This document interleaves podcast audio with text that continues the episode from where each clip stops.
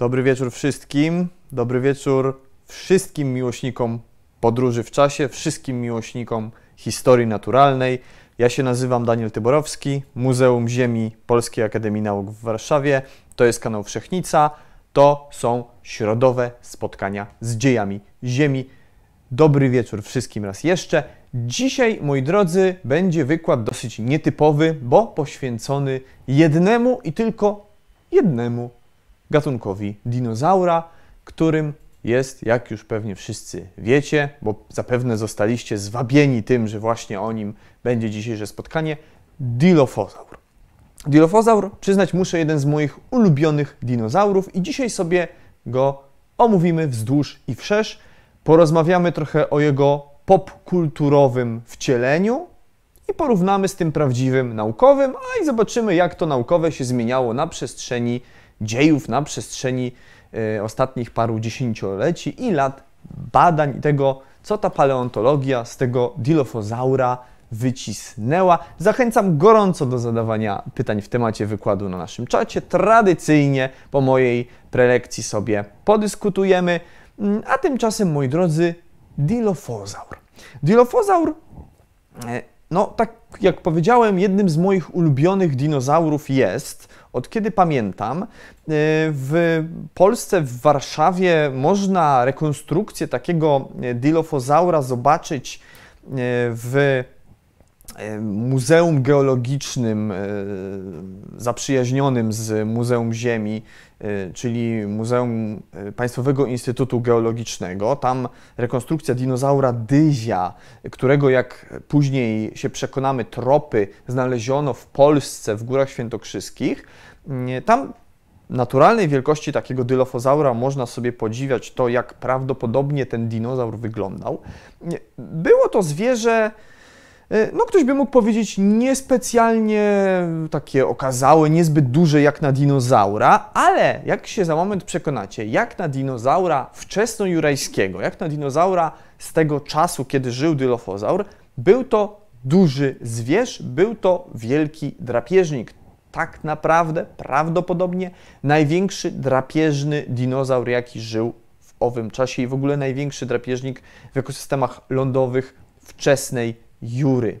Więc yy, tak y, z pozoru może wygląda niepozornie, troszkę taki chudziutki, troszkę taki delikatnie zbudowany. No nie jest to Tyrannosaurus rex, prawda, ale, ale tak czy inaczej duży drapieżnik, troszkę okryty mitami i legendą jednak, yy, ale przekonamy się za moment, że większość tych legend e, i tego, co się sądzi o dylofozaurach, e, nie jest zgodna z prawdą i rzeczywiście był to niezwykle groźny drapieżnik. Na końcu sobie do tego dyzia wrócimy, a teraz przyjrzyjmy się temu, co paleontolodzy lubią najbardziej, czyli szkieletowi dylofozaura. Dylofozaur był dinozaurem drapieżnym, mierzącym między, dorosłe osobniki mierzyły między powiedzmy 6 a 7,5 metra długości, mniej więcej między 2,5 a 3 metry wysokości w kłębie. E, taki trzeba przyznać smukło, smukle zbudowany dinozaur. Jego cecha charakterystyczna to są oczywiście dwa e, takie wydatne, ale cienkie i niezwykle delikatne grzebienie kostne, które e, zdobiły jego czaszkę. Zresztą stąd się wzięła Nazwa rodzajowa tego dinozaura, Dilophosaur, to jest e, dosłownie tłumacząc na polski mm, jaszczur o dwóch, y, kry, o dwóch kołnierzach, czy dwóch kryzach, które właśnie mm, to jego głowę zdobiły, takie dwa kostne, równoległe względem siebie ułożone wzdłuż czaszki wyrostki. E, chyba jego cecha rzeczywiście najbardziej taka mm, emblematyczna. E, miał stosunkowo długą szyję jak na teropoda, czyli dinozaura drapieżnego. Rzeczywiście całkiem długi ogon. Przednie kończyny długie, jak na dinozaura drapieżnego całkiem długie, w porównaniu do innych dużych teropodów, no bo powiedzmy, że 7-metrowy teropod to już jest duży, y, rzeczywiście całkiem, całkiem długie. Większość takich dużych teropodów raczej miała krótkie przednie mm, kończyny. Jest to gad, który, jak powiedziałem, żył we wczesnej Jurze, mniej więcej 180, 180 kilka milionów lat temu, e, na początku okresu jurajskiego, kiedy ten e, słynny superkontynent Pangea zaczął się dopiero rozpadać, do tego za momencik wrócimy. E, skamieniałości tego dinozaura znaleziono skamieniałości szkieletowe, czyli strukturalne, czyli po prostu skamieniałe kości dylofozaura. Odnaleziono e, na terenie Ameryki Północnej, dokładnie w północnej części stanu Arizona. Tropy znaleziono m.in. w Polsce i również w Azji, ale ale te skamieniałości strukturalne to, to tylko w Arizonie.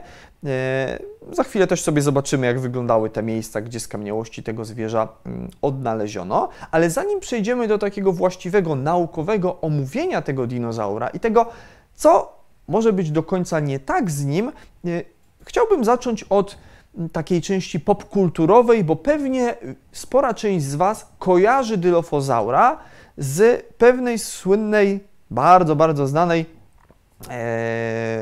franczyzy filmowej a filmowej i książkowej, ale głównie pewnie filmowej, jaką jest Jurassic Park, Park Jurajski. Y, no, y, w filmie z 1993 roku, y, film Jurassic Park, który reżyserował oczywiście Steven Spielberg, tam Dilophosaur pojawia się na jedną krótką scenkę, bo ona trwa pewnie ze 2-3 minuty, w której no, zabija, co tu dużo mówić, zabija i zjada programistę Denisa Nedriego ale pierwotnie dylofozaur pojawił się w książce Michaela Crichtona, Park Jurajski z 1990 roku. E, porównamy sobie za moment e, te wizje artystyczne, obie filmową i książkową, ale wyjdę od tej filmowej. E, pamiętam tę scenę, mm, no bardzo mi zapadła w pamięć. Muszę przyznać, że dylofozaur z Jurassic Parku to jest jeden z trzech najbardziej przerażających potworów filmowych, jakie znam. Mm, te trzy potwory to pewnie byłby coś z filmu Coś. E, ten przeklęty gwóźdź na schodach e, w filmie e, A Quiet Place, Ciche Miejsce, na który pewnie niektórzy pamiętają, Emily Blunt nabiła sobie nogę. I trzeci to byłby właśnie Dylofozaur. Trzy najgorsze potwory w historii popkultury. No bałem się go jak diabli. Pamiętam, starsi z Was na pewno pamiętają, że stare magnetowity miały taką funkcję przewijania na podglądzie, a w latach 90. to nie było tak jak teraz, że jak wiecie, film wychodzi w kinach, macie Avengersów w kinach i rok później to leci gdzieś w telewizji. Nie, nie, nie. Wtedy bardzo długo się czekało na film taki kinowy, aż pojawi się w polskiej telewizji, albo no w ogóle się przeważnie nie pojawiał. Ja miałem gdzieś nagrany Park Jurajski z takiego e, niemieckiego e, kanału, co się nazywał RTL 7. E, to był film z dubbingiem. Niemcy generalnie mają swój taki przemysł dubbingowy mocno rozwinięty. Tam każdy film, nawet taki hollywoodzki, dubbingują. Mm, I no, miałem to nagrane z dubbingiem. Wiecie, z perspektywy 6-7-latka nie ma to znaczenia, że film jest z dubbingiem, bo no, mnie interesowało to, że tam biegają dinozaury, zjadają ludzi, że dzieją się rzeczy. W każdym razie pamiętam, jak oglądałem ten film, e, no i e, scena z dylofozaurem była między dwiema epickimi scenami z T-Rexem. Jest ta słynna scena, jak tyranozaur wychodzi z zagrody, demoluje jeden z jeepów, a później zjada prawnika, krwiopijcę, który no, siedział w toalecie i oddawał się pewnej czynności fizjologicznej. Później jest druga scena, e, też taka bardzo słynna, pogoni tyranozaura za jeepem, w którym siedzi Jeff Goldblum.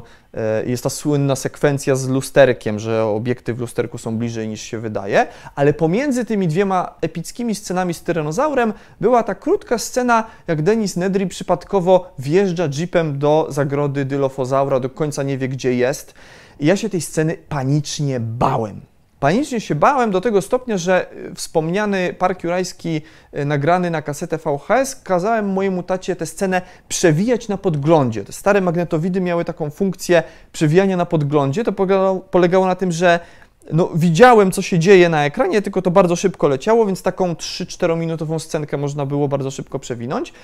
I ja strasznie się bałem tego. Chciałem te dwie sceny z T-Rexem, ale pomiędzy był ten nieszczęsny dylofozaur i prosiłem tatę, żeby mi to przewijał na podglądzie, ale więc ja się go bałem, bardzo się go bałem, panicznie, ale z drugiej strony fascynował mnie ten dylofozaur, więc ja tę scenę oglądałem tak, wiecie, jak to dzieci, zakrywałem twarz, ale jedno oko wystawało i tak trochę łypałem na tego dylofozaura, co on tam zrobi, co tam się będzie działo. Czyli trochę mnie przerażał, ale trochę mnie fascynował. E, no i chyba generalnie tak jest, że właśnie lubimy potem to, co nas też troszeczkę przeraża.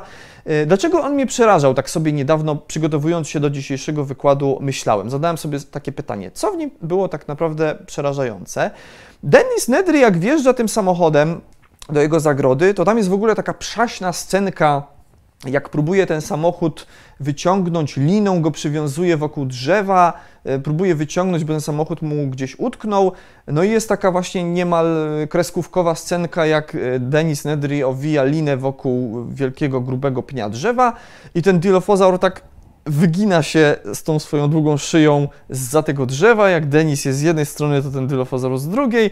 No, ci co widzieli, to na pewno to kojarzą, więc to na początku była taka śmieszna, przaśna scenka. Mm, ten Dilophosaur potem mu się pojawia, jest taki malutki, wielkości powiedzmy owczarka alzackiego, no nieduże takie zwierzę. E, przyjazny, wydaje takie miłe, poczciwe dźwięki. Ten Denis Nedry to mu tam jakiś kijek chce rzucić. Wszystko jest pięknie, ładnie. Myślimy sobie, haha, śmieszny, mm, śmieszny taki mały zwierzaczek, miła taka historyjka. E, a tu nagle Dilophosaur rozkłada jakąś kryzę wokół głowy, zaczyna wydawać z siebie przerażające dźwięki. Nie dość, że on zaczyna ryczeć w taki straszny sposób, Mm, to jeszcze ta kryza tak szeleści, to było bardzo nieprzyjemne.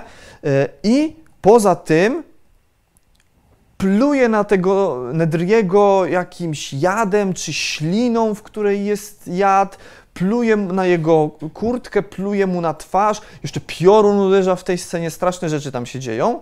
E, no Denis umyka niby do samochodu, ale okazuje się, że w środku jest ten e, dylofozaur, e, no i potem to jest tak sprytnie zrobione, wiecie, no film, w którym dinozaury mordują ludzi w brutalny sposób, ale on jest taki PG-13, że my nie widzimy tam krwi, nie widzimy dokładnie co się dzieje, ten jeep się tylko z zewnątrz go widzimy się chybocze, cwaniaki, nieźle to sobie wymyślili.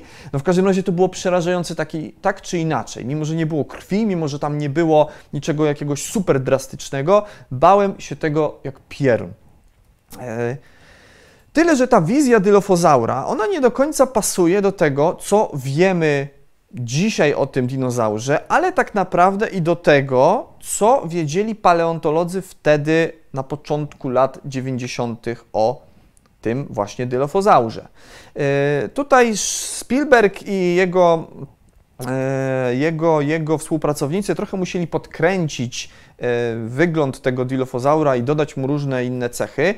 Z tego, co znalazłem informacje, to zrobili to dlatego, że żeby się widzą czasem dylofozaur nie pomylił z velociraptorami, które były też w tym filmie, e, które tam były mniej więcej rozmiarowo podobne, e, ale to jest troszeczkę słaba wymówka, bo jak za chwilę się okaże, już wtedy badacze wiedzieli, że chociażby z rozmiarem e, dylofozaura to jest nie do końca tak, jak Spielberg to ukazał.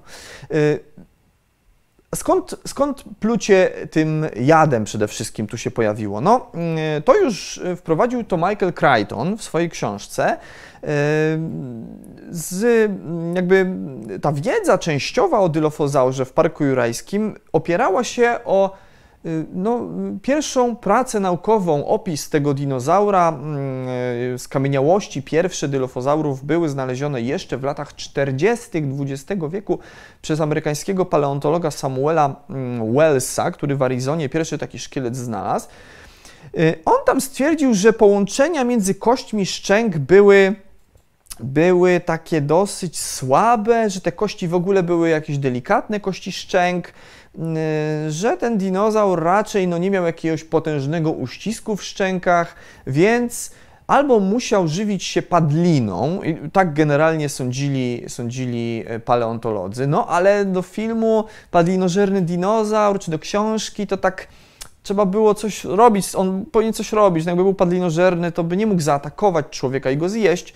Więc tutaj twórcy Crichton, Michael Crichton y, dorobił mu taką cechę, że on pluł tym jadem czy, czy śliną, w której był jad i w ten sposób pomagał sobie w zdobywaniu pożywienia.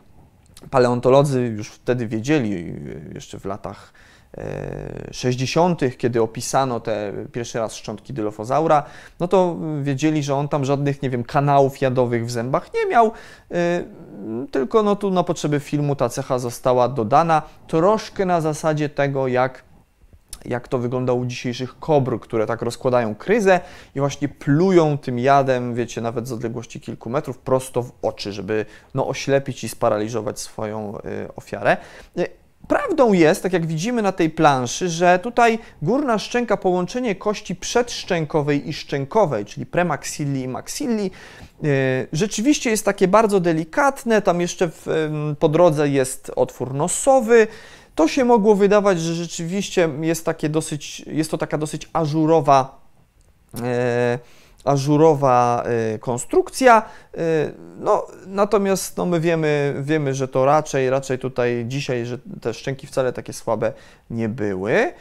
Ale co ciekawe, jak tworzono model do filmu Park Jurajski, model tego dylofozaura, to jak się mu przyjrzymy z bliska, to takie zdjęcie z epoki, początek lat 90., e, pan z eleganckim Walkmanem, e, słucha sobie muzyczki, tam rzeźbi tego stwora, no to widzimy, że tu przód jego czaszki, w ogóle ta głowa nie przypomina tak naprawdę tego, tej czaszki, którą Wam przed chwilą pokazałem. Zwróćcie uwagę na ten obszar z przodu pyska. No nie ma tego takiego poszerzenia. Czaszka jest stosunkowo gruba, górna szczęka powiedzmy jest stosunkowo gruba. Nozdrza też są dużo mniejsze i raczej się znajdują z przodu, podczas gdy w rzeczywistości te szczęki były dosyć wąskie, nozdrza były bardziej tak po bokach, a grzebień kostny zaczynał się tak delikatnie pią, piął się ku górze zaraz za tymi nozdrzami, więc tutaj też trochę nakombinowali z tym, ale okej, okay, nie będziemy tutaj disować, e, wiecie, e, dzieła popkultury i porównywać tego dokładnie z wiedzą naukową. W sensie to nie jest wina filmu, twórcy tak się zdecydowali, okej, okay, mieli do tego pełne prawo.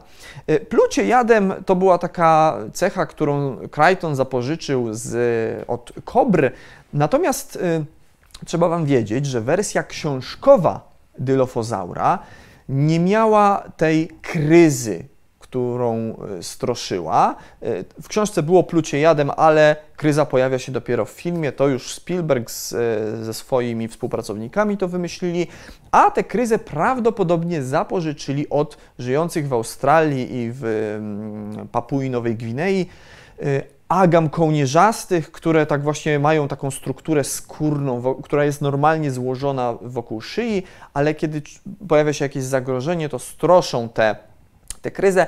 Y, ta kryza jest wsparta drobnymi elementami takimi chrzęstno-kostnymi, więc pewien taki bardzo delikatny, ażurowy szkielecik tej kryzy u agamy występuje.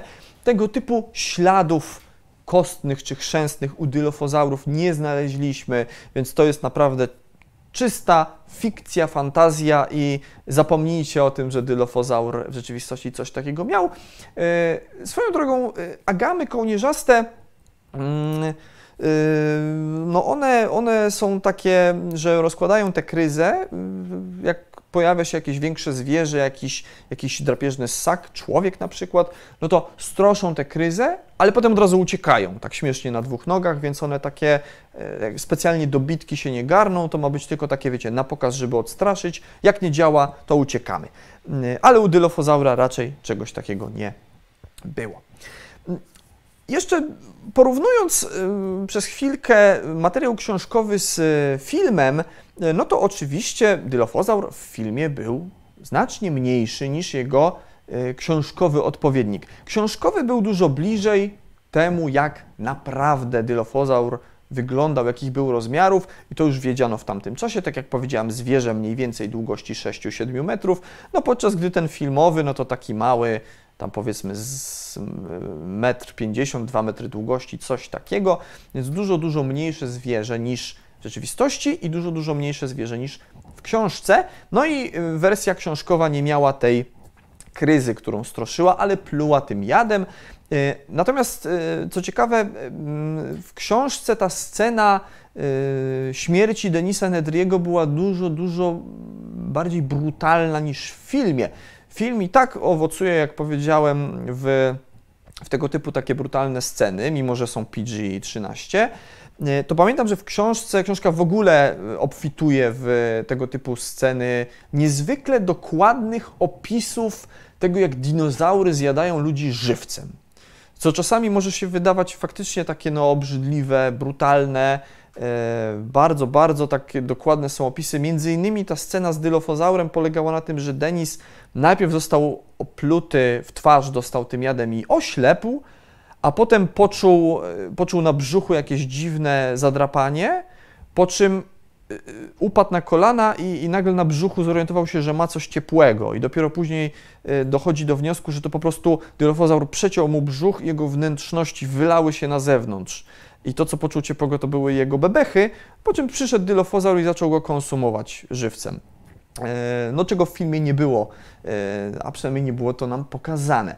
E, więc to tylko tak tutaj na marginesie mówię, że książka generalnie jest w opisy tego, jak dinozaury zjadają ludzi, dużo bardziej taka e, dokładna. W filmie jest to nam ładnie tak ukrywane. Niby widzimy, że tyranozaur kogoś łapie, e, ale nie widzimy, jak T-Rex macha głową, żeby tam części mięsa ludzkiego leciały na boki. Tak samo jak Dilophosaur kogoś zabija, no to widzimy tylko, jak samochód się trzęsie, jak Velociraptor na kogoś się rzuca. To gdzieś tam jest to lekko rozmazane, jeszcze jakieś krzaki to przykrywają. Jest to takie dużo, dużo bardziej family friendly chyba, a przynajmniej e, mi się tak wydawało, jak byłem mały, że, że jakoś to się dało. Bałem się tego, ale mimo to ciekawiło mnie to, co tam się dzieje na tym ekranie. To tyle, jeśli idzie o tę część popkulturową. Przechodząc już do naukowych faktów na temat dylofozaura, jak wspomniałem niedawno, pierwszy skamieniałości, pierwszy szkielet tego dinozaura został znaleziony przez no, czy opisany przez paleontologa e, właśnie Samuela Wellsa. E, został odkopany w latach 40., opisany 20 lat później, w latach 60. E, został odnaleziony w północnej Arizonie na terenie Navajo National Park. To jest taki obraz tego terytorium, takie ładne zdjęcie panoramiczne. Mm, no, wszyscy chyba kojarzą te obrazki, gdzieś tam mamy te, te pustynie właśnie Arizona, Utah, te okolice, całkiem niedaleko kanion Colorado. Tu mamy taki obraz właśnie czerwonych piaskowców e, z terenu północnej Arizony. E, te piaskowce składają się na wiele formacji geologicznych. Natomiast skamieniałości dylofozaurów zostały znalezione w jednej konkretnej formacji, mianowicie formacji Kajenta. Po lewej stronie mamy profil geologiczny tamtych obszarów. On zaczyna się jeszcze mm, formacją e, Kaibab datowaną na Perm, e, przechodzi przez Trias aż do końca dolnej Jury i mamy właśnie na początku okresu jurajskiego, na początku systemu jurajskiego w tym profilu, mamy formację Kajenta, gdzieś między 180 a, a 190 milionów lat temu. I właśnie w tejże formacji znajduje się skamieniałości dylofozaurów i różnych innych, mm, różnych innych ciekawych zwierząt, które razem z nim żyły w okresie y, jurajskim, na początku okresu juraj Jak widzimy, są to czerwone piaskowce. Kolor czerwony w skałach osadowych sugeruje, że były to skały, które powstawały w środowisku lądowym, czyli generalnie środowisko rzeczne, być może jeziorne, e, nie morskie w każdym razie, raczej pustynne, raczej jakieś rzeki, które gdzieś sobie meandrowały przez taką, e, przez jakieś pustkowie, przez jakąś równinę. W tamtym czasie, te 180 kilka, 190 kilka milionów lat temu, na początku okresu jurajskiego, mm, no, świat wyglądał zupełnie inaczej. Y, to były początki ery dinozaurów. Y, ten słynny superkontynent Pangea zaczął się dopiero rozpadać. To już pewnie kojarzycie z moich wykładów, że mm, Atlantyk mniej więcej w tamtym czasie zaczął powstawać i najstarsze dno Oceanu Atlantyckiego to jest ta część północna Atlantyku. Atlantyk zaczął się formować od północy do południa i widzimy to na tej mapce paleogeograficznej, że już mamy pęknięcie między Ameryką Północną a Eurazją. Tam już ten Atlantyk powoli, powoli się rozwija, ale jeszcze Ameryka Północna jest częścią e, jednego kontynentu razem z Afryką, Ameryką Południową, Australią, Antarktydą i Dekanem, czyli jest jeszcze tak przy czopowana do tych lądów południowych, gondwańskich, ale w, w Jurze jeszcze się mówi, że to jest, no ona tutaj razem jest powiedzmy z tymi kontynentami północnymi też, czyli formuje mm, Laurazję, no ale tak po prawdzie to tutaj myślę, że można było przeczmychnąć sobie jeszcze na początku Jury z powiedzmy takiej zachodniej Azji czy, czy północno-wschodniej Europy przez Amerykę Północną na Gondwanę. Jeszcze E, jeszcze to było wykonalne. Czerwoną strzałką na tej mapce paleogeograficznej zaznaczyłem miejsce, gdzie leżała północna Arizona w tamtym e, czasie. E, to był teren troszeczkę dalej na południe położony niż dzisiaj Arizona się znajduje. Bardziej tereny dzisiejszej powiedzmy Zatoki Meksykańskiej, czy, czy w ogóle Meksyku, więc troszkę, troszkę dalej na południe niż dzisiaj. Warunki, jakie tam panowały, to była taka no, równina, częściowo pustynia. Y, płynęły tamtędy rzeki, które były namiastką wilgoci w tym regionie y, i wokół tych rzek no, rozwijała się wegetacja. I tak się sądzi, że tamten teren generalnie tego rezerwatu Navajo Y, czy w ogóle północnej Arizony, tam gdzie odkładała się formacja Kajenta, no to sobie ze wzgórz płynęły rzeki gdzieś do jakiegoś jeziora, no i y, w, wokół tych rzek y, rosły rośliny, takie pierwotne, mezozoiczne rośliny. Tu mamy przegląd tej roślinności, którą znaleziono w skałach formacji Kajenta. E, więc mamy tutaj no, e, jakieś paprocie drzewiaste.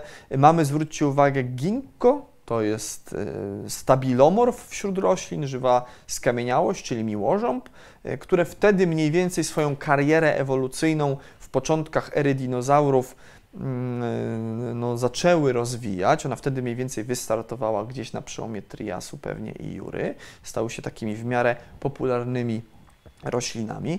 I w tego typu środowisku, y, wśród równin pokrytych rzekami z namiastką takiej wegetacji, y, żyły różne dinozaury. W formacji Kajenta znaleziono skamieniałości małych dinozaurów drapieżnych, znaleziono skamieniałości nawet prassaków, znaleziono skamieniałości prozauropodów, czyli takich pierwotnych dinozaurów długoszyich ale największym mięsożercą w tym ekosystemie był właśnie dylofozaur. I tutaj mamy skamieniałości czaszki tego dinozaura, opisane niedawno, znalezione y, w roku 2014, bo wtedy zaczęto prowadzić takie, mm, y, takie bardziej szczegółowe badania E, badania tych nowych znalezisk, je już częściowo znaleziono trochę wcześniej, ale wtedy się powiedzmy zaczęły być opracowane. E, I co tu mamy? Materiał jest dosyć kompletny, jak widzimy. Mamy górną szczękę w ogóle z mózgoczaszką i mamy ten grzebień. E, nie ma tak naprawdę żadnej skamieniałości dylofozaura, na której ten grzebień byłby zachowany kompletny. To znaczy, my nie wiemy, jak wysoko on sięgał, i jaki do końca miał kształt. Na podstawie tego, co mamy, nawet po tej czaszce po lewej stronie to widać, że to, co niemal na pewno jesteśmy w stanie powiedzieć, to to, że ten grzebień był nieco niższy z przodu czaszki, ale robił się coraz wyższy ku tyłowi. On się zaczynał mniej więcej w połowie nozdrzy, w połowie otworów nosowych i był coraz, coraz wyżej ku tyłowi, więc można trochę podejrzewać, że to z grubsza przypominało taki grzebień e, koguta, czy może, mm, może to, co kazuar hełmiasty ma na głowie, z taką tylko różnicą, że w przypadku mm, e, grzebieni u dylofozaurów te struktury były niezwykle kruche, cienkie i delikatne. Na pewno nie pełniły żadnych funkcji związanych z walką. Tutaj możemy absolutnie wykluczyć mm, to, że one na przykład walczyły tymi grzebieniami. Te najnowsze analizy tych skamieniałości pokazały, że we wnętrzu czaszki dylofozaura i właśnie we wnętrzu tych grzebieni były puste przestrzenie, w których za życia zwierzęcia znajdowały się worki powietrzne. Worki powietrzne podobne do tego, co występuje dzisiaj u ptaków. Ptaki w swoim szkielecie, w kościach mają miejsca na worki powietrzne, dzięki czemu zwierzęta te, jakby obieg powietrza u, we wnętrzu ptaka jest jednokierunkowy. My jesteśmy ssakami, u nas nie ma żadnych worków powietrznych w kościach i u nas obieg powietrza jest, jest jakby, działa w dwie strony. U nas jak wdychamy powietrze, no, a potem wydychamy, to ono wlatuje i wylatuje jakby tą samą drogą. U ptaków jest obieg w jedną stronę, nie ma wydechu, jakby to powietrze nie wylatuje tą samą drogą, którą wleci. U dinozaurów, przynajmniej niektórych, przynajmniej tych drapieżnych, wiemy, że ten obieg był taki właśnie ptasi. To były zwierzęta, no ptaki się wywodzą od dinozaurów, więc są, są w zasadzie dinozaurami. E, I tutaj to jest taka cecha, która bardzo je ze sobą łączy. Nawet te z początku ery dinozaurów, Dylofozaur rzeczywiście tutaj takie ptasie cechy posiada, czy może poprawnie powinienem powiedzieć, że to dzisiaj ptaki, takie dinozaurze cechy odziedziczyły jak worki powietrzne. Tak czy inaczej, te, te przestrzenie wnikały do wnętrza czaszki, nawet do tych grzebieni. E, I niemal na pewno ten grzebień był za życia zwierzęcia pokryty jakąś bardziej taką miękką tkanką, która się nie zachowuje w stanie kopalnym. Yy, prawdopodobnie było to coś na kształt keratyny, czyli tej samej tkanki, która buduje nasze paznokcie, włosy, a w przypadku innych zwierząt na przykład rogi, yy, przykładowo róg nosorożca. To nie jest kość, to jest też substancja keratynowa, tkanka organiczna generalnie. Ona się rozkłada bardzo, bardzo szybko. Także to nie była taka kostna struktura, która sobie wystawała z czaszki tego dylofozaura i koniec. Nie, nie, nie. To było niemal na pewno pokryte jakąś taką bardziej miękką strukturą. Yy, Raczej funkcje termoregulacyjne możemy również wykluczyć. Funkcje, tak jak powiedziałam, związane z walką też. Yy, najprawdopodobniej to był jakiś element rozpoznawania się osobników wewnątrz populacji. Być może był to element dymorfizmu płciowego, czyli samce i samice różniły się między sobą. Zazwyczaj w takich sytuacjach takie, tego typu cechy, jak jakieś grzebienie, wyrostki, rogi, poroża, są większe u samców, bardziej wydatne u samców niż u samic, więc być może w takim wypadku dylofozaura te grzebienie były większe, a u samicy mniejsze, bądź ich w ogóle nie było, ale tego nie wiemy na pewno, bo mamy za mało szkieletów. Jest tylko kilka takich w miarę kompletnych szkieletów. To, co Wam dzisiaj teraz tu pokazuję, no to są te chyba najbardziej kompletne znaleziska, więc nie wiemy, czy tam na pewno istniał dymorfizm płciowy. Być może istniał, a być może po prostu dylofozaury rozpoznawały się po kształcie, bądź kolorze, bądź rozmiarom tych grzebieni. Jak było, na pewno tego do końca nie wiemy, prawdopodobnie dowiemy się w niedalekiej przyszłości. Tak czy inaczej, Zobaczcie, ciągle wiele nie wiemy. Do końca nie wiemy nawet, jaki był kształt tego grzebienia. Czy on był rzeczywiście taki gładki, tempo zakończony, czy to się jeszcze jakoś rozwijało w coś innego. Czy no, tam była w ogóle ta przerwa między tymi grzebieniami? Raczej to było pokryte jakąś tkanką jednak. Ciągle tutaj wiele nie wiemy. Szczęki, moi drodzy, z prawej strony mamy pokazane te szczęki. E, rzeczywiście połączenie między kością przedszczękową a szczękową jest takie dosyć delikatne, symboliczne wręcz, chciałoby się rzec. E, no mamy z przodu tutaj po prawej stronie e, zdjęcie zaznaczone cyferką 1. Pokazuje nam lewą górną szczękę, z przodu mamy kość przedszczękową, z tyłu kość szczękową, a na górze właśnie między nimi mamy przód otworu nosowego, no to widzimy, że ten kontakt między kością przedszczękową, szczękową, a miejscem, gdzie znajduje się otwór nosowy, no to jest takie delikatne połączenie, to się przynajmniej tak wydaje.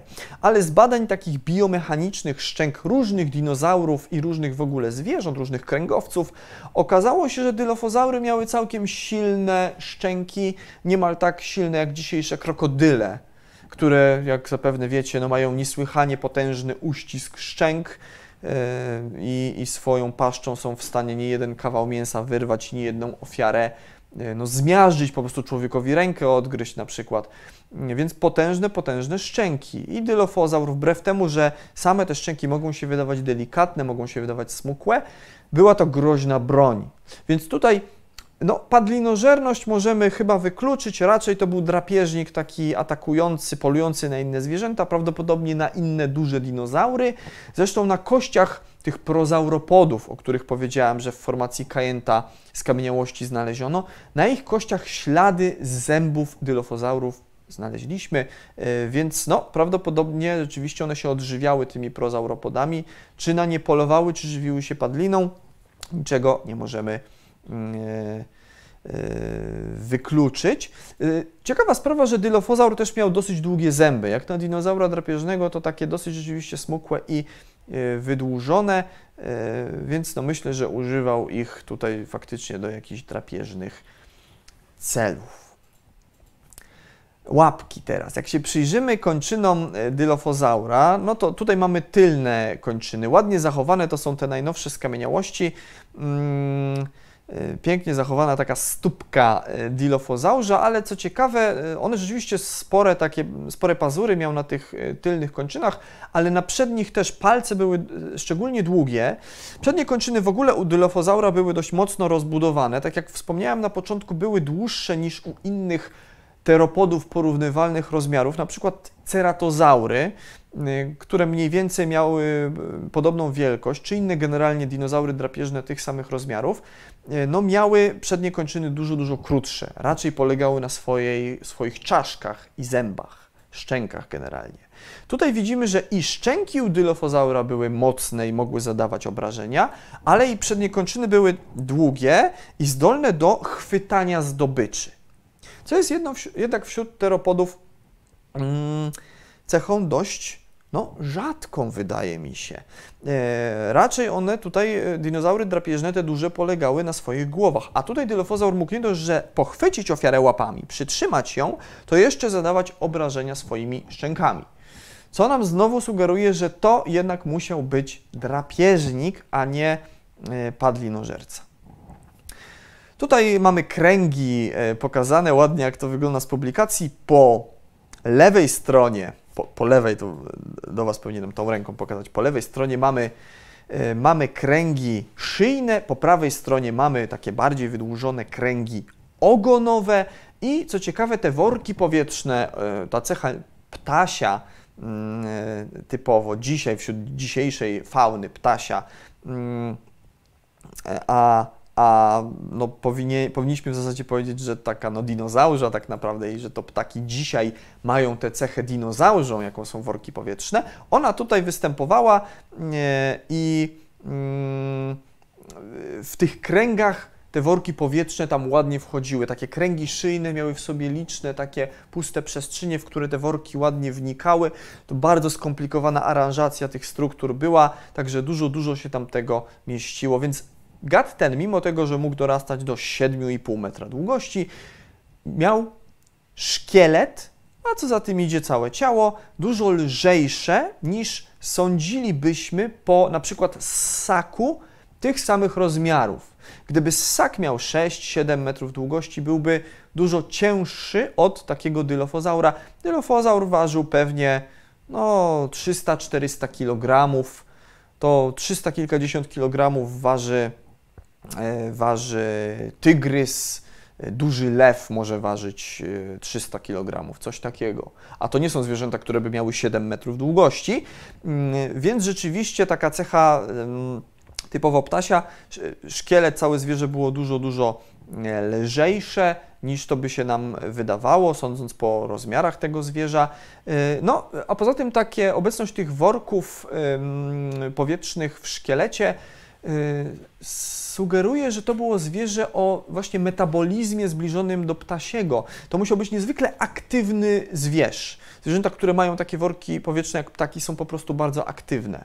Więc to jest kolejna cecha, która nam sugeruje, że to był aktywny drapieżnik. Nie padlinożerca, nie jakiś powolny, powolny tutaj gad. Szybki, zwinny, aktywny drapieżnik, duży, ale jednocześnie lekki, sprawny i zwrotny, więc on w takiej gęstwinie wczesnojurajskiej, gdzieś tam w Arizonie, sprawnie się poruszał, dzięki temu, że był stosunkowo smukły, to mógł tak bardzo elegancko, mimo swoich dużych rozmiarów, gdzieś tam wyśmyrgnąć z między, z między jakichś dużych e, zarośli, czy nawet w, gę, w gęstej, no, w gęstej gęstwinie chciałem powiedzieć, w gęstych zaroślach ścigać jakiegoś małego dinozaura, skutellozaura na przykład, którego skamieniałości też formacji Kajenta znaleziono. No myślę, że to było dla niego łatwe zadanie, więc no groźny, rzeczywiście sprawny, przerażający drapieżnik. Badacze długo się głowili, kim w rzeczywistości Dilophosaur był. I było na ten temat y, kilka koncepcji. I tutaj po lewej stronie pokazuję Wam drzewa rodowe przedstawiające te dawne historyczne koncepcje na temat tego właśnie Mm, do jakiej grupy dinozaurów dylofozaur należał. Po prawej mamy takie najnowsze analizy. To wygląda bardzo brzydko, przerażająco. Nie musicie tego absolutnie wkuwać na pamięć i się tego uczyć, broń Boże. Nie róbcie tego nawet, nie próbujcie. Ja wam, ja wam tutaj już wyjaśniam o co chodzi.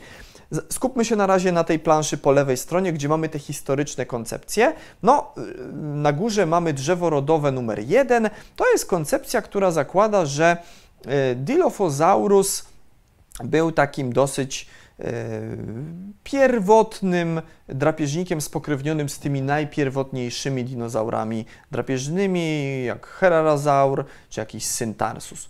Dwójeczka to jest drzewo, które przedstawia koncepcję e, chyba wydaje mi się najbardziej taką, mm, najbardziej spopularyzowaną, że Dilophosaurus był przedstawicielem e, ceratozaurów, a dokładnie celofyzoidów.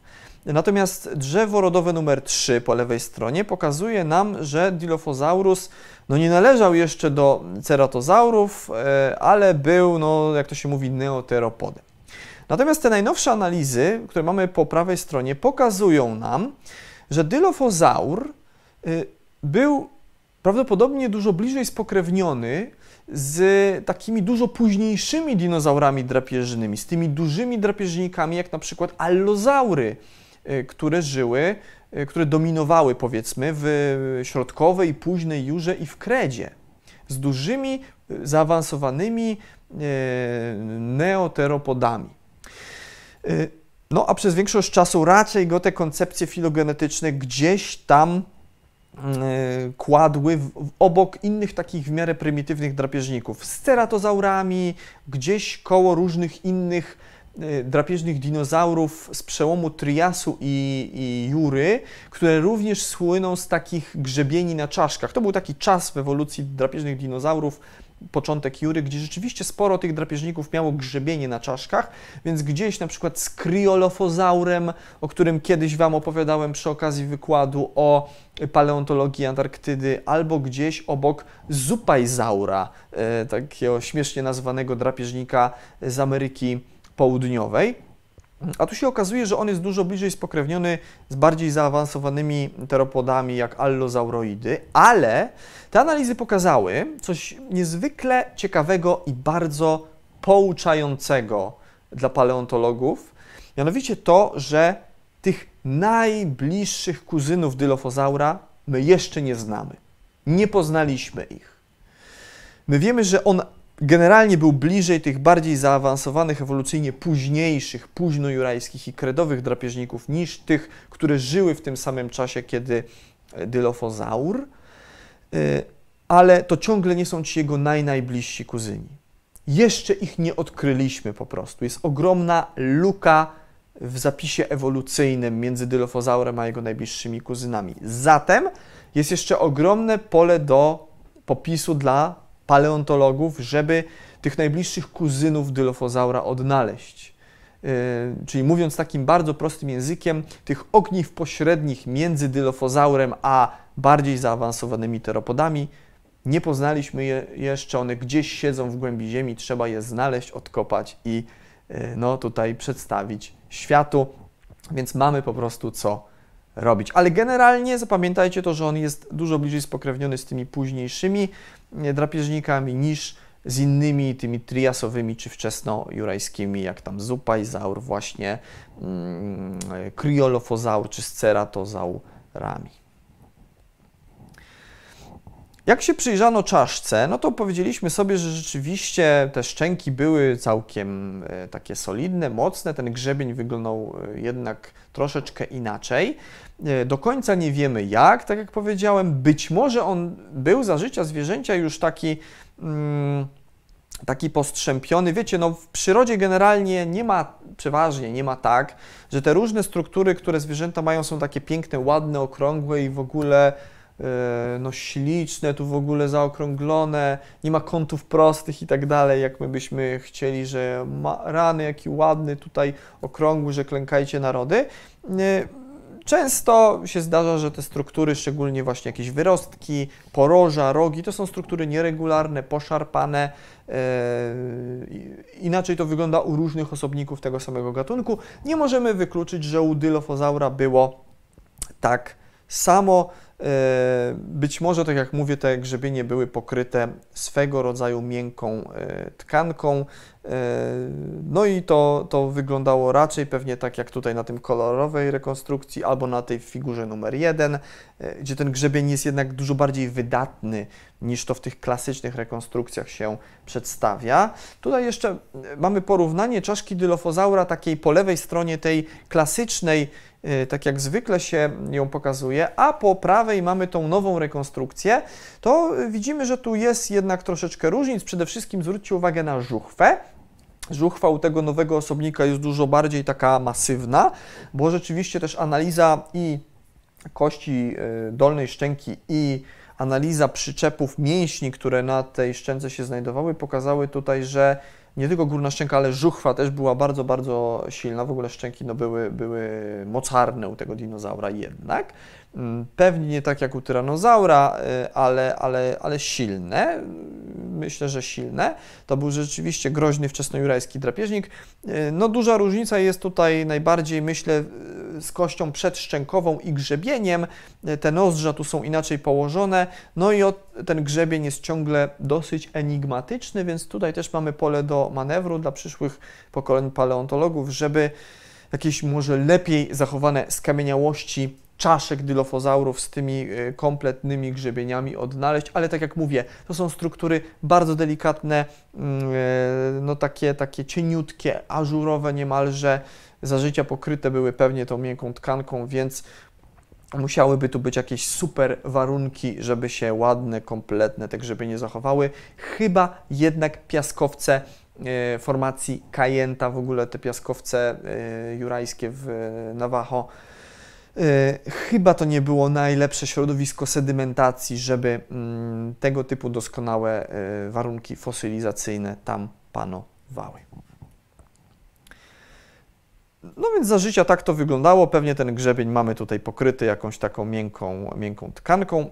Wiemy na podstawie odcisków ciał dylofozaurów, że one były pokryte też swego rodzaju takimi protopiórami. To, co tutaj jest pokazane też z tyłu jego czaszki i na szyi, coś tam sobie w stylu takich e, protopiór staje. No i ma on tutaj zrobiony taki ptasi bardzo element, czyli e, ten taki skórny worek, ten e, tak jak ma na przykład indoor, ten swój wol, taki kawałek skóry po prostu, który sobie tutaj wisi. Najprawdopodobniej Dilophosaur też mm, coś takiego posiadał.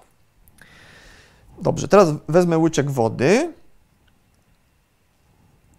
i przejdziemy do takich bardziej polskich y, elementów, jeśli idzie o paleontologię dylofozaurów.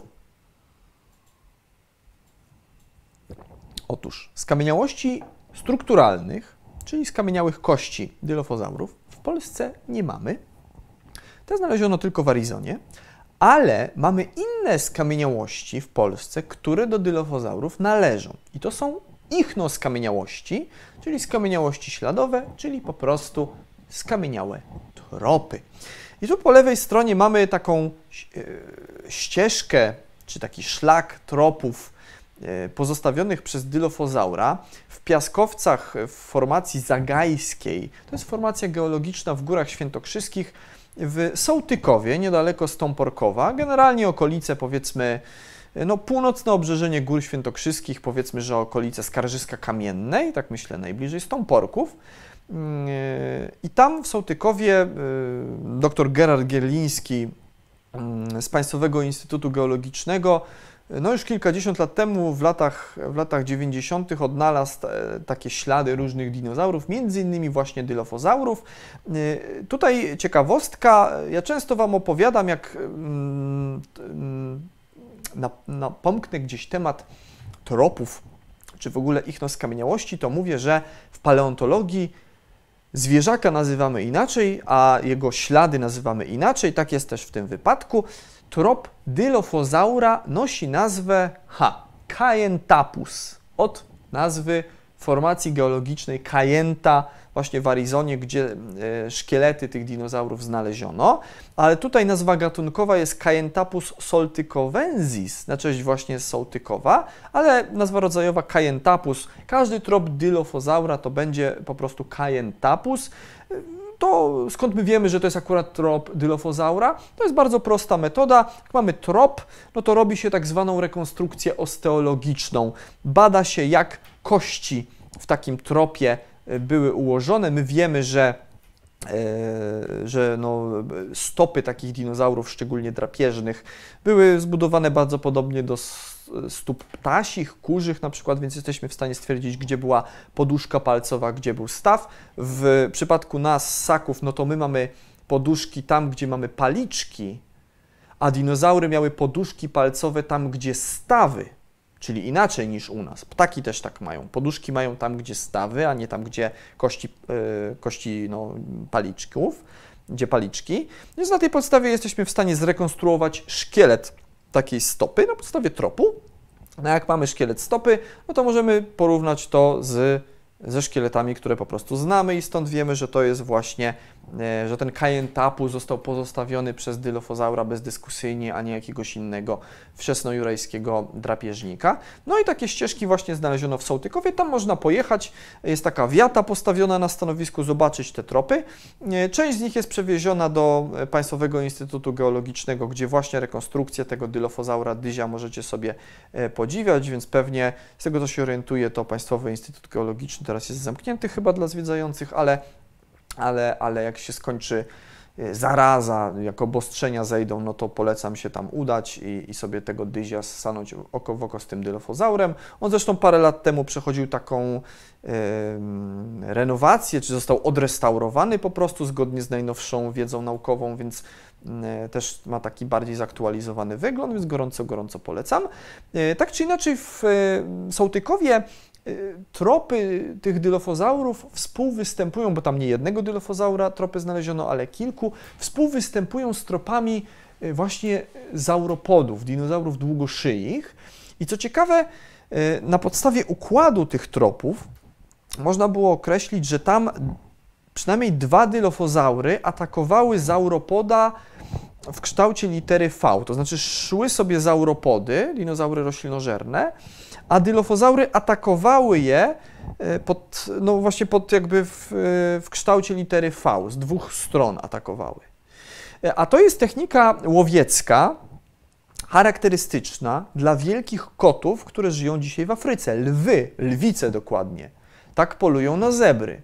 W kształcie litery V z dwóch stron atakują grupę takich zebr, czy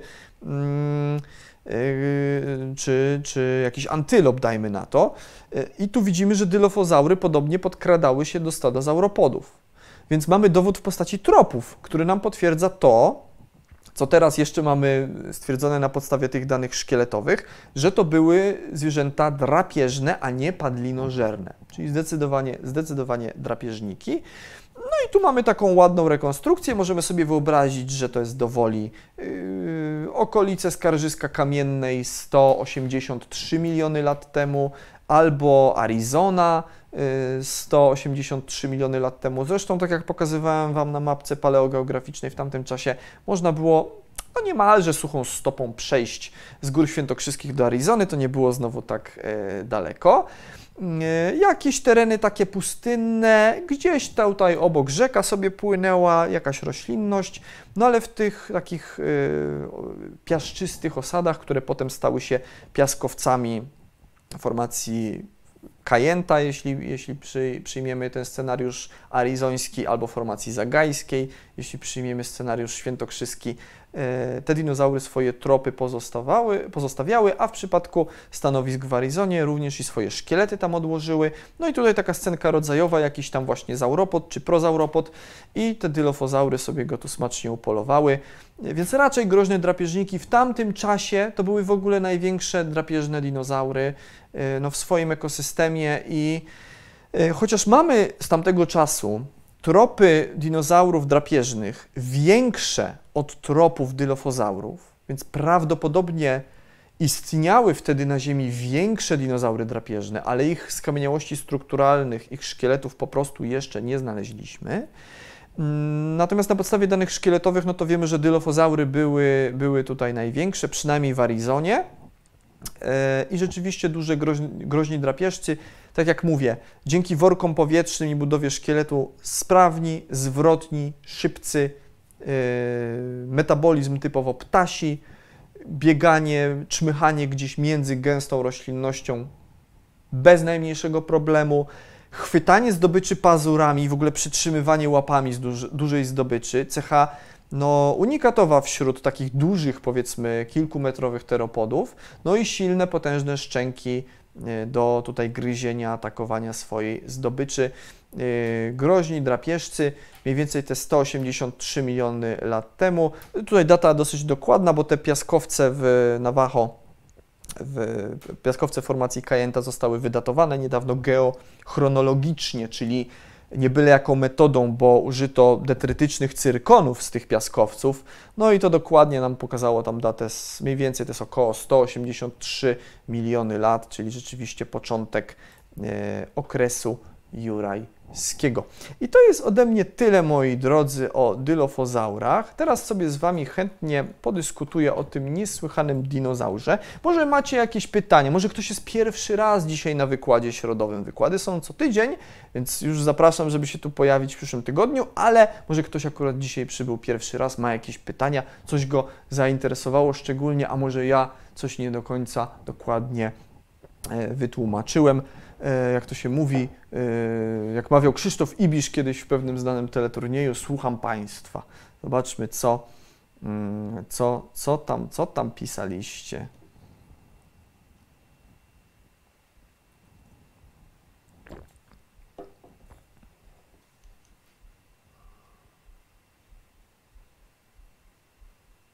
Trochę mnie ten dyzio przeraża tak jakby wodził spojrzeniem, jak się chodziło po wystawie Lady of River. Tak, ja też zawsze miałem takie wrażenie, że on jest tak skonstruowany, że gdzie nie pójdziesz, to on się na ciebie gapi.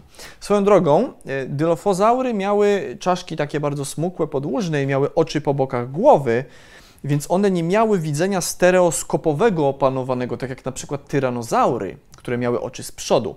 Więc dylofozaur widział na boki, z przodu pewnie miał, tak jak koń albo słoń, takie martwe pole i miał zapewne problemy z oceną odległości. To znaczy nie był w stanie do końca stwierdzić, jak blisko czy też jak daleko od niego znajdują się mm, e, obiekty czy ofiary, które są powiedzmy w większej, w takiej dużej odległości. Nie był w stanie tego do końca e, określić.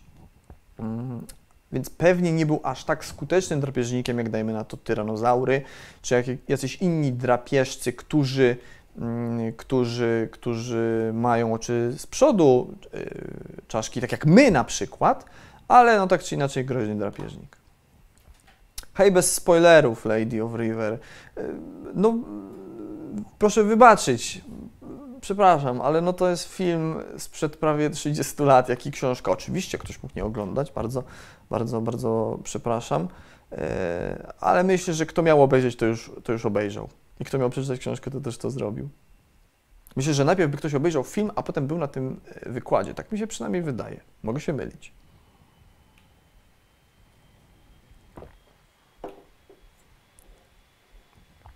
Na RTL 7 były fajne erotyki po 23. No okej, okay, no jak widać ja, ja tam te filmy o dinozaurach z niemieckim dubbingiem y, oglądałem wtedy.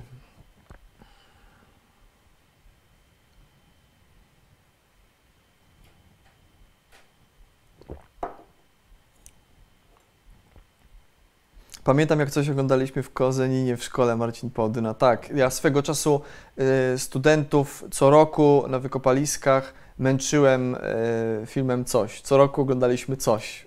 Y, ten, no wiecie, horror. I tak, mówię, obok Dylofozaura z Jurassic Park i tego diabolicznego gwoździa za Quiet Place, no to, no to Coś, najgorszy potwór.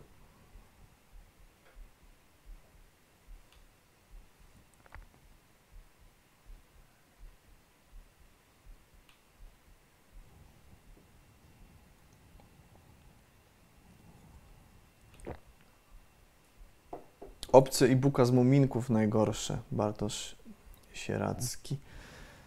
No, ja tam, ja tam się Buki jakoś bardzo nie bałem. Hatifnatowie, to było coś strasznego. Dużo gorsze niż Buka.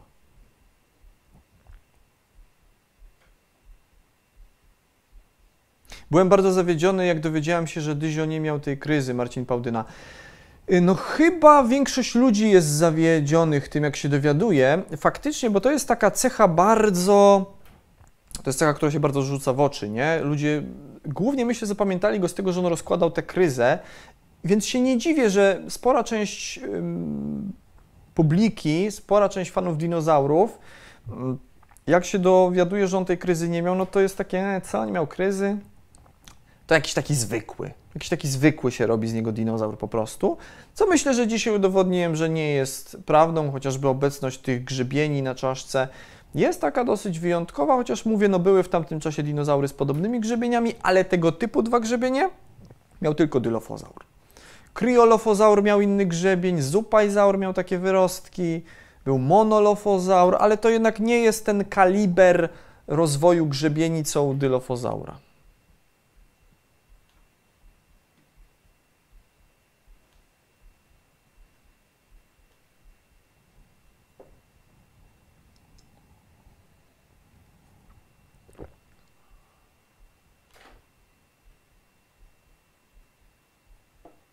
Czy widział Pan rzeźbę ze świątyni Angkor Wat z Kambodży, która przedstawia ewidentnie dinozaura?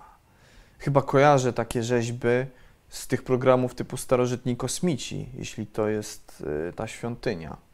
To chyba kojarzę.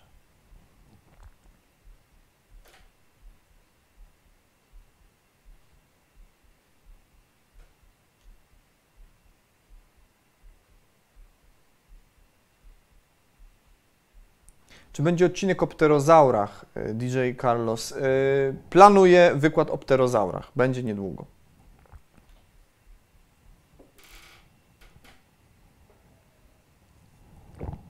O, widzę koszulkę od Naukowo TV, Daria Kurka. Tak, koszulka tematyczna z dylofozaurem od Krzysia z Naukowo dostałem. Wbijajcie na jego sklep, tam można takie koszulki ładne dostać. Jak ktoś chce chodzić w dylofozaurze, to polecam gorąco.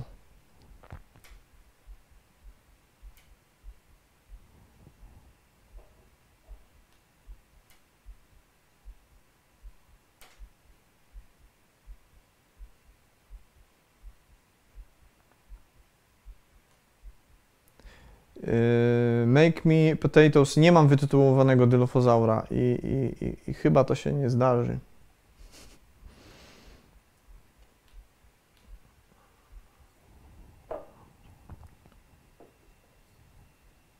Ja tu jestem ze względu na to, że to dinozaur, sierżant Frost. Yy, W takim razie, drogi yy, sierżancie, zapraszam co tydzień. Co prawda, nie zawsze mówimy tu o dinozaurach, ale generalnie o różnych wymarłych stworach. Yy, Tydzień temu było o różnych wymarłych stworach, za tydzień też będzie, więc ja wiem, że wszyscy głównie by chcieli oglądać dinozaury, bo to jest takie bardzo medialne, ale różne inne wymarłe zwierzęta są nierzadko nawet bardziej ciekawe niż, niż dinozaury. Ale będziemy sobie do tych wymarłych gadów też wracali co jakiś czas.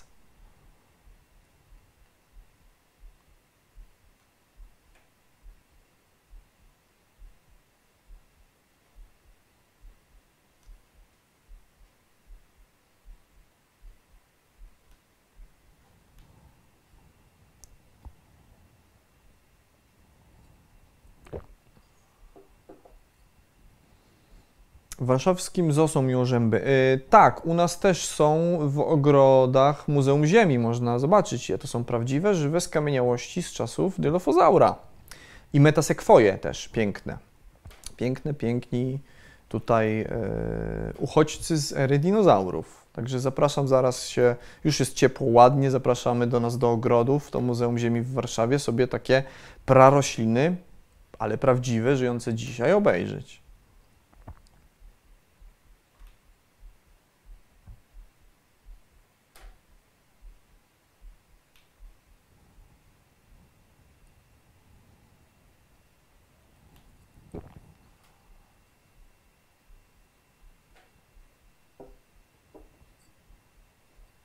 Czy może pan 1 kwietnia zrobić odcinek o reptylianach?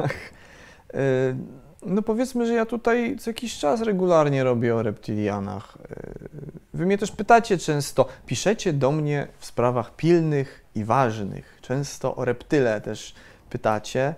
Y, nawet kiedyś zrobiłem wykład wam o Antarktydzie, który myślę, że mocno tutaj do, do reptilian nawiązuje, w sensie lokacja.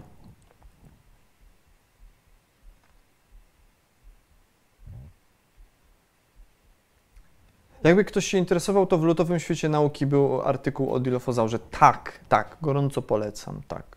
Zresztą artykuł y, tutaj taki y, tłumaczony, zdaje się, i konsultowany przez mojego kolegę z Muzeum Ziemi, doktora Marcina Ryszkiewicza. Gorąco, gorąco polecam.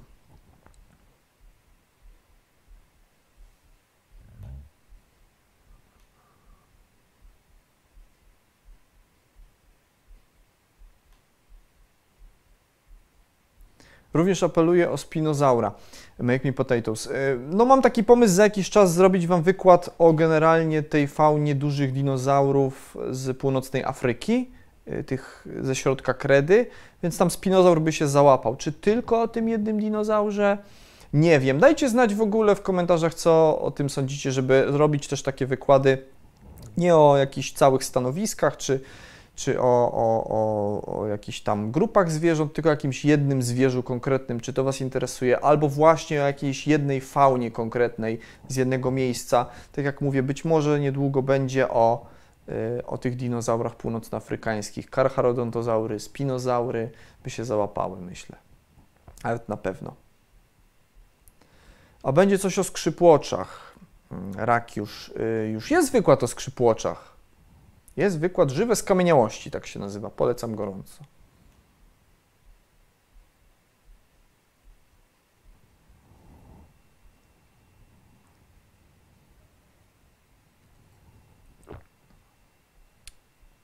Czy kryolofozaur jest spokrewniony z dilofozaurem Daria Kurka? To już odpowiedziałem, że on raczej jest bliżej spokrewniony z tymi bardziej zaawansowanymi drapieżnikami, ale tych najbliższych jego kuzynów no po prostu nie, jeszcze nie ma.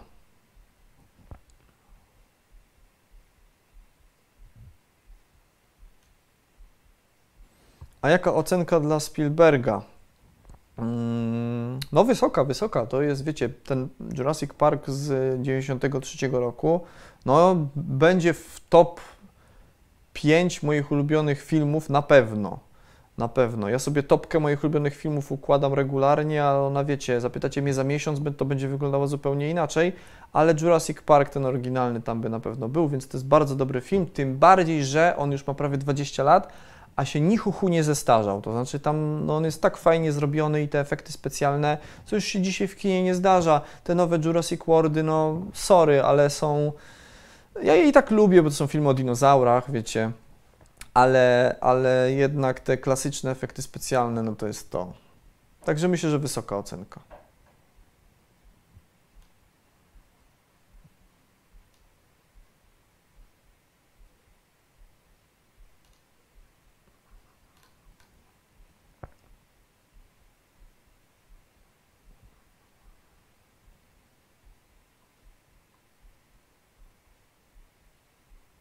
Dlaczego znaleziono jego tropy w Polsce, a nie znaleziono żadnych szkieletów? Bardzo dobre pytanie. Y, prawdopodobnie tutaj warunki w, w Sołtykowie nie były zbyt dobre, żeby te szkielety się zachowywały.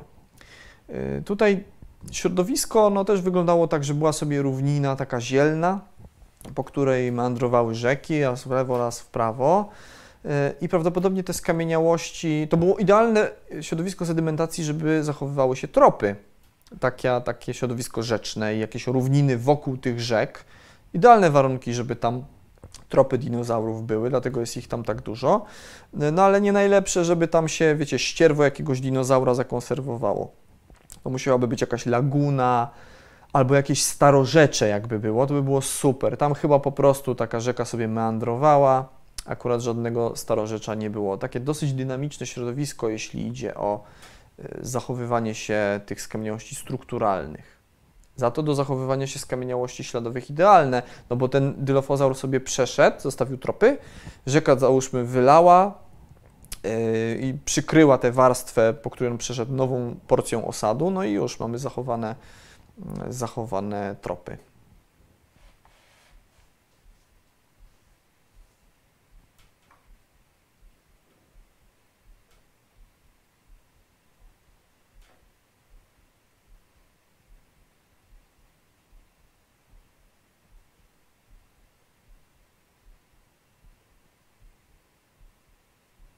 Dla Piotrka 6 lat Dilofozaur z kryzą był przerażający.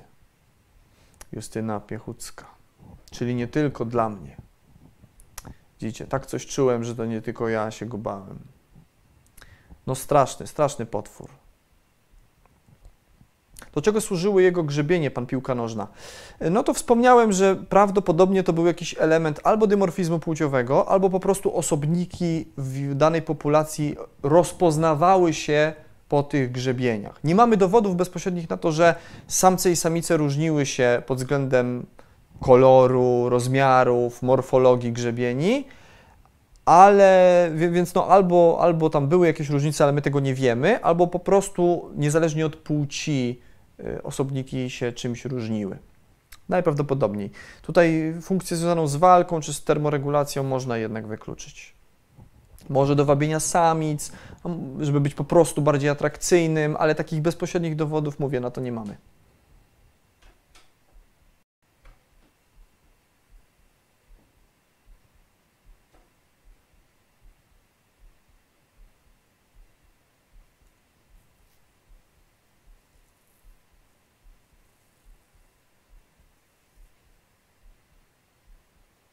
Czy jest możliwość, że miały upierzenie?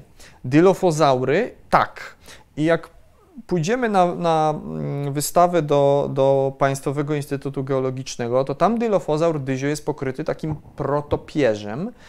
I to wiemy też właśnie dzięki skamieniałościom opisanym przez doktora Gierlińskiego, że on, dylofozaury jak sobie siadały, czy jakieś inne podobne tego typu dinozaury, one miały na sobie takie protopióra.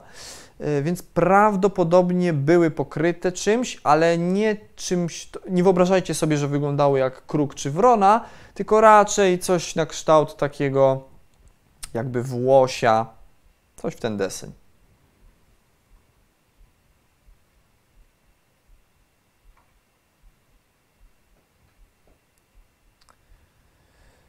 Jak duża jest szansa, że grzebień dylofozaura pokryty był skórą? Czy bardziej wyglądał jak grzebień u kazuara Piotrek P? Raczej był pokryty jakąś miękką tkanką, a nie taką twardą strukturą jak u kazuara. Raczej to było coś, coś miękkiego. Mm, skóra, keratyna, coś w ten deseń. Wszystko na to wskazuje.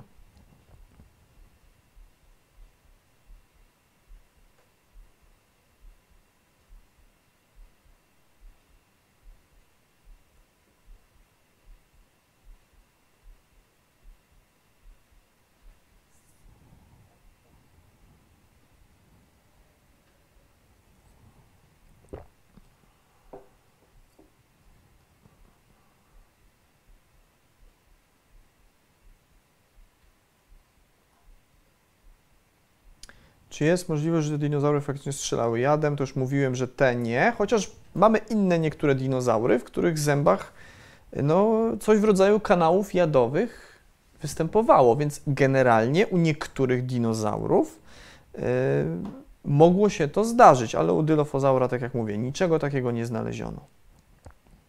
Dobrze, moi drodzy, mamy 15 po. Jeszcze może spróbuję wyhaczyć jakieś, jakieś ciekawsze pytanko, jedno czy dwa.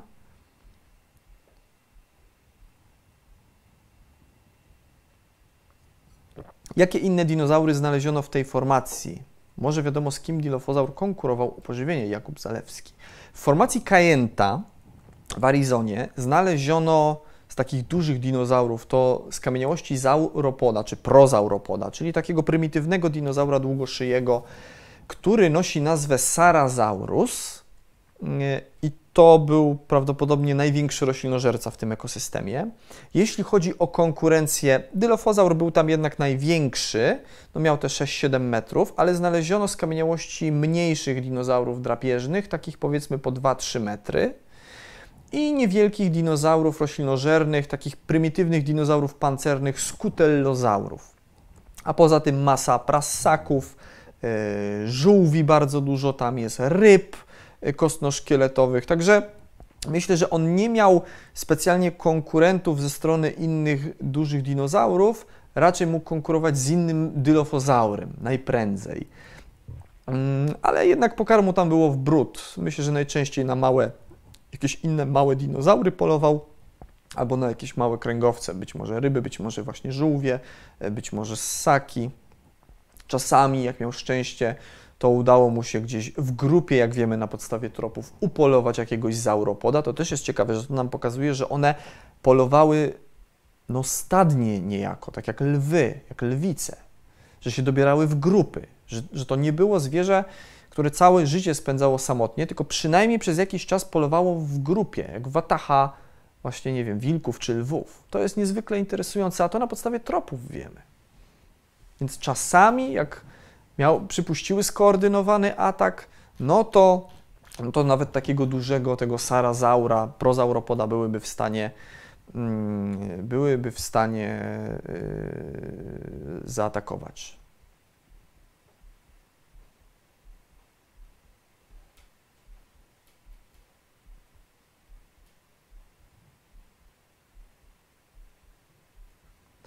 No dobrze, moi drodzy, to będziemy kończyli powoli. Jest 17 po.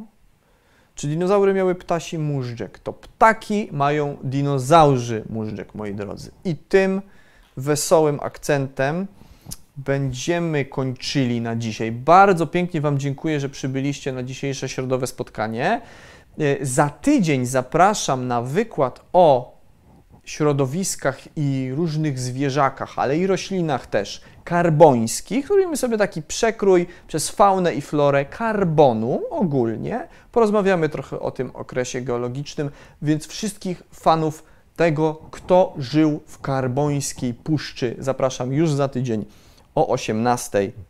Tutaj się widzimy na kanale Wszechnica na środowych spotkaniach z dziejami Ziemi. E, ci z Was, którzy dotrwali do końca, niech napiszą i na czacie, i e, na, w komentarzach na YouTubie, niech piszą tradycyjnie Dzieje Ziemi. Każdy, kto dotrwał do końca, niech e, to nasze hasło już tradycyjne napisze. Nie zapomnijcie też zajrzeć na mojego Instagrama, paleotyborowy, tak się nazywam. Tam zawsze coś ciekawego, paleontologicznego będzie do zobaczenia. Staram się dzielić z Wami różnymi ciekawymi paleontologicznymi sprawami na moim e, Instagramie, również tym, co się dzieje powiedzmy wokół e, Muzeum Ziemi na przykład. Często teraz wiosna się budzi, to wszelaką faunę, która tam wokół Muzeum Hasa też będę się starał Wam pokazywać i różne rzeczy z zakulis naszych środowych spotkań również, więc tam odsyłam. E, Daniel Tyborowski, Paleo Tyborowy na Instagramie, a za tydzień tutaj na YouTubie widzimy się na środowych spotkaniach z dziejami Ziemi. Kłaniam się Wam, dziękuję pięknie, do zobaczenia za tydzień. Paleontologiczne pozdrowienia, cześć!